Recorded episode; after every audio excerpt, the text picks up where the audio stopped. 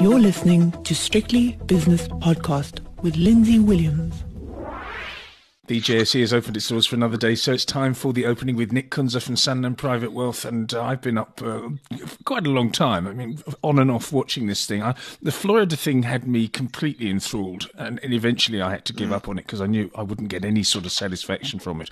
But just watching, fast forwarding to Mr. Trump, President Trump, hopefully soon to be ex-president Trump speaking at the White House and just lying. And you gave me a good Hmm. analogy off air about the rugby match. You're ahead after 60 minutes, 20 minutes to go, but you say, "Oh no, sorry, can we go now? Please, I've won." It's exactly Hmm. the same. It's extraordinary. Yeah. Yeah, look, I don't want to, to get too uh, despondent, but I mean, it, it certainly looks like our worst, uh, well, I think the world's worst fears have been realized in that this election is now coming down to the wire and possibly will be too close to call. Uh, Mr. Trump, about five minutes ago, um, holding a press conference, coming out and saying, basically declaring victory. Um, and saying that if he basically he wants to stop counting as of now, and if not, he's going to get his supreme uh, he's going to get the Supreme Court and his lawyers to cease counting now and declare him victory, which is completely untrue, unheard of, and quite frankly, uh, I think I think amongst most uh, sort of commentators and watchers, they sort of envisage this in their worst case scenario, Mm. but it looks like it's playing out, and this is and unfortunately, uh, you can tell the market always votes with its feet. Uh, Nasdaq was limit up at one point, it's now down a percent, so it's reversed five percent. Uh, Pretty much since uh, since he decided to uh, sounds like send his uh, his dogs into the supreme dogs. It looks like what's going to be. It's very interesting because you go back four years, the market also reacted in one way and then went the other way almost immediately because when it became uh, clear that Trump was going to be the next president of the United States of America, the Dow futures, I remember, were down about 1,100 points. And everyone said, well, wait a second, this is a Wall Street man. So they reversed all that. The Yeah, same thing's exactly. happened this time, but for different reasons. So the market is going to be For all over the place. Yeah. Uh, I've got the S&P Yeah, down just yeah, under. Mm. Uh, just over 1% now at 33.26. Was 34 correct. wasn't it 34 plus? Yes, it Mm. was. It was It's about, 34 a, it's about almost a five percent swing. Hmm. Look, I wouldn't be. Look, if this if this plays out like it looks like it's going to, uh, and it goes down and starts getting. I mean, this can be limit down for a couple of days now. You know, uh, bearing in mind, I think seven percent is a circuit breaker. And then we'll go from there. But yeah, this is not uh, not playing out uh, as as according to plan, quite frankly. Just explain the limit down when it comes to the uh, the US futures. So what happens in US futures? It's it's, it's after the great crash in in um, in '87. They introduced what they call circuit breakers. So um, they determine what allowed to be a daily move. So in the S&P, I think it's seven percent, might be five percent. I'm not sure. Mm. So if it moves either five or seven percent, um, and it trades, it hits that price, um, they basically halt it. And they hold it for, I think, until there's an uptick, or they hold it for a certain time period. It's almost like an auction, and they reopen it and they carry on and they're allowed to deviate by another 3%.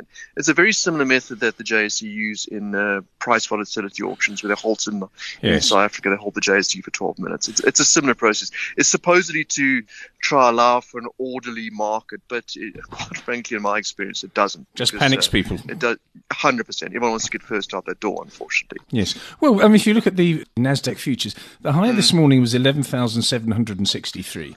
Uh, it is now eleven thousand three hundred and sixty-three. So we had a four hundred point move. The market has reopened and it is up nearly one Hmm. now. The Nasdaq, but the S and P is still down. Uh, so obviously diverging views on that. But the S and P was one percent down two minutes ago. It is now 05 percent down. So it's all over the show. Yeah, so yeah, I don't know, Lindsay. Really, I mean, obviously it's going to swing aggressive. We expect this volatility with the with the um, the VIX a few days ago at forty one percent. You know, that was telling you that this is a very very volatile uh, time period. And actually, I saw a lot of uh, brokers sort of changing their margin limits too uh, yesterday.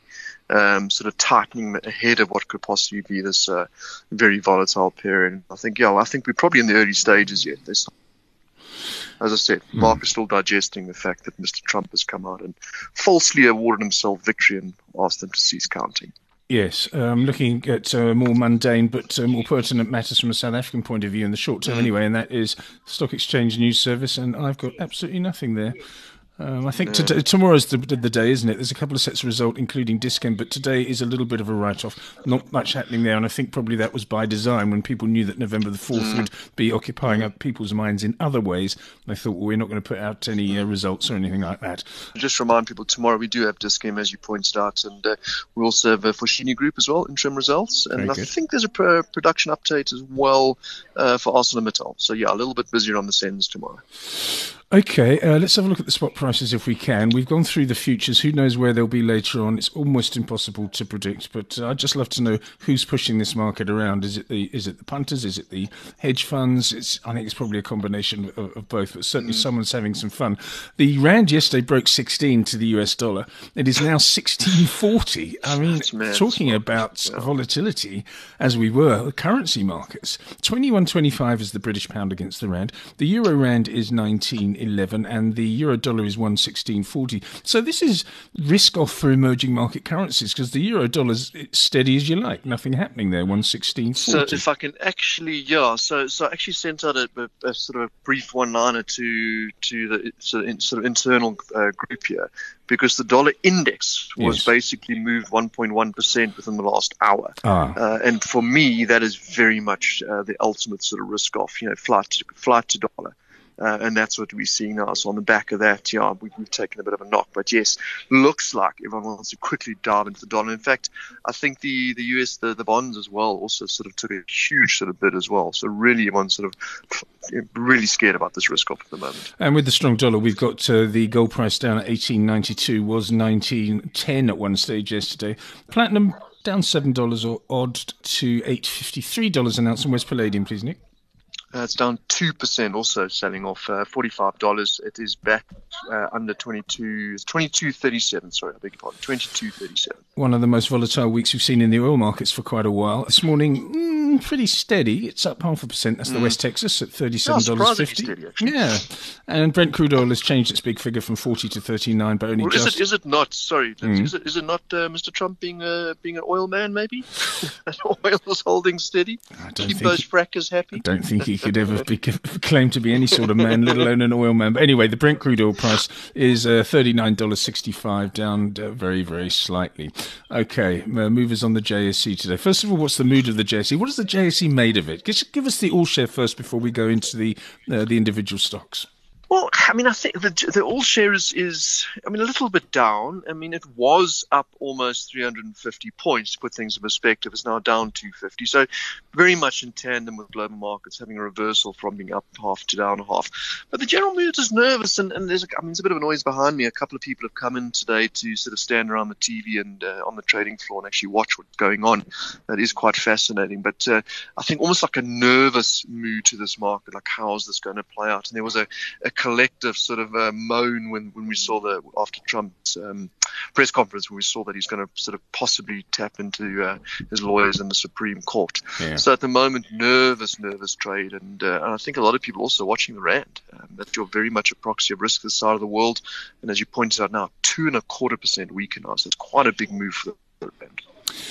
On the upside, on the JSE, on my 15 minute delayed screen, Cartrack up just over 7%. Sasol, another good morning so far anyway, 4.4% higher. Hammerson up 4.3 uh, On the downside, Nedcor down 3.8%, predictable with the movement in the rand. Truworths with its results. Oh no, that's Foschini with results uh, later. But anyway, uh, retailer Truworths down 3.3%. FirstRand, another bank down 3.2%. Capitec completing a nasty morning for uh, the banks with a 3% fall. But then ABSA comes in as well with 2.9%. So suddenly the bank's very, very sensitive to the movement in the rand, even more so than usual very much full house. as you said, Nedbank, ABSA, FirstRand, Standard Bank, Capitec also came out with some quite uh, quite positive, really positive news on uh, they're about to attack the other four in, in the sort of the mortgage market with house lending. Yeah. Uh, they've got a, they partnered up a new new app, and that was very well received, but no Dahan, unfortunately, today. Uh, and I can also throw in the fact uh, um, RMB also down, and Sanlam as well, also down 2.63. So literally dominated by financials and rand sensitive stocks to the downside today. Uh, the indices, please, after 50 minutes of trading on this extraordinary morning.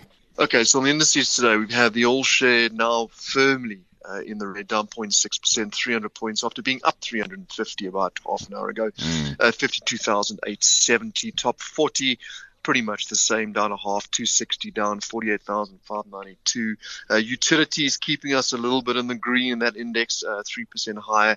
Technology 2.94% higher, and healthcare shares just in the green by 0.1, but dominated by the downside. Financials, the big lag at 2% down. Energy shares also down by three quarters of a percent. Industrials lagging by 0.75, and basic materials 0.1 as well. And the S&P has gone from a percent down to 0.5% down to now 0.9% down in the space of the time that we've been talking. Nick Kunze, you've got an evening off tonight, but I'll speak to you tomorrow evening with David Shapiro for the five o'clock shadow. That was the opening, and Nick Kunze is from Sanlam Private Wealth. The views and opinions expressed in these podcasts are those of Lindsay Williams and various contributors and do not reflect the policy, position, or opinion of any other agency, organization, employer, or company associated with strictlybusinesspodcast.com.